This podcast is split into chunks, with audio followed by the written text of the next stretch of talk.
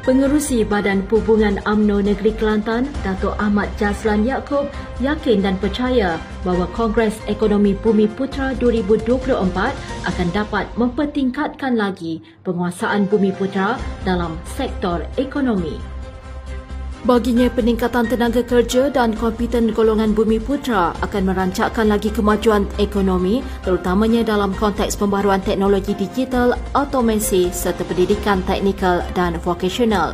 Beliau merakamkan tahniah kepada Perdana Menteri Datuk Seri Anwar Ibrahim atas kesungguhan dalam memperjuangkan agenda pemerkasaan ini melalui peranannya sebagai pengerusi Majlis Ekonomi Bumi Putra. Tidak ketinggalan juga Timbalan Perdana Menteri Datuk Seri Dr. Ahmad Zahid Hamidi juga menekankan pemerkasaan semula agenda ekonomi bumi putra di pelbagai peringkat pentadbiran termasuk kementerian, agensi, GLC dan GLIC dengan matlamat meningkatkan kemajuan dan daya saing ekonomi. Beliau yang juga Ketua AMNO bahagian Machang menjelaskan GLC seperti Felcro Berhad menyambut baik saranan kerajaan untuk menjadi antara pengeksport kelapa sawit terbesar dalam tempoh lima tahun akan datang. Pada masa yang sama beliau turut menyambut baik cadangan penubuhan Perbadanan Tanah Bumi Putra yang sudah pasti akan menaikkan peratusan dan pegangan hartanah negara. Menteri Peladangan dan Komoditi Datuk Seri Johari Abdul Ghani menyatakan bahawa perpaduan yang sebenar dalam kemajuan ekonomi merupakan kunci utama kepada kestabilan negara dan kesejahteraan rakyat. Beliau menekankan bahawa semua lapisan masyarakat majmuk termasuk Melayu, Cina, India serta kaum Sabah dan Sarawak boleh mendapat peluang yang sama untuk hidup dalam aman dan damai. Boleh berkata demikian pada diskusi madani aspirasi perpaduan memperkukuhkan agenda Bumi Putra sempena Kongres Ekonomi Bumi Putra di Pusat Konvensyen Antarabangsa Putrajaya semalam. Beliau yang juga naib Presiden AMNO menegaskan bahawa perbezaan ideologi politik seharusnya tidak memberi kesan kepada kemajuan ekonomi sesebuah negara ditambah pula dengan ke kepelbagaian masyarakat yang memerlukan citra kebersamaan bagi mengelakkan jurang antara kaum. Timbalan Perdana Menteri Datuk Seri Dr. Ahmad Zahid Hamidi menegaskan bahawa tidak perlu ada rasa apologetik dalam membicarakan agenda Bumi Putra. Beliau menegaskan bahawa agenda tersebut tidak langsung meminggirkan atau menindas kaum lain dan semua pihak perlu sentiasa menghormati kontrak sosial yang dihaskan kepada kaum bumi putra yang menjadi asas kepada keharmonian negara.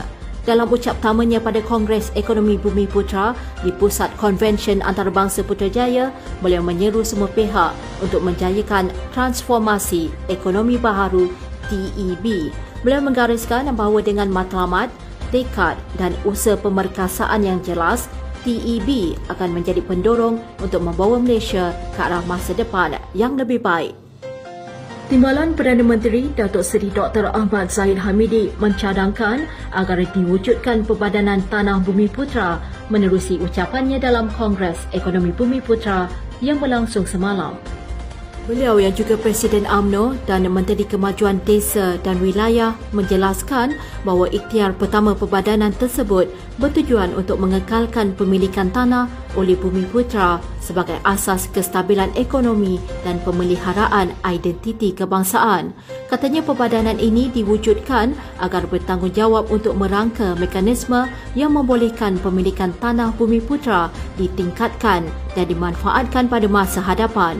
Beliau menegaskan bahawa penubuhan Perbadanan Tanah Bumi Putra adalah langkah proaktif untuk menjamin keseimbangan demografi kaum, perindustrian dan penempatan baharu serta mengekalkan pemilikan Bumi Putra.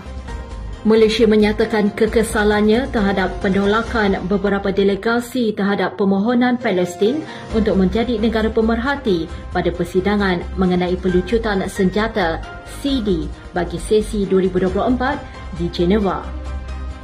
Timbalan Menteri Luar Datuk Muhammad Al-Amin berkata, beliau menyampaikan pandangan Malaysia bahawa Palestin sebenarnya menyokong hak yang sama untuk menyertai persidangan tersebut.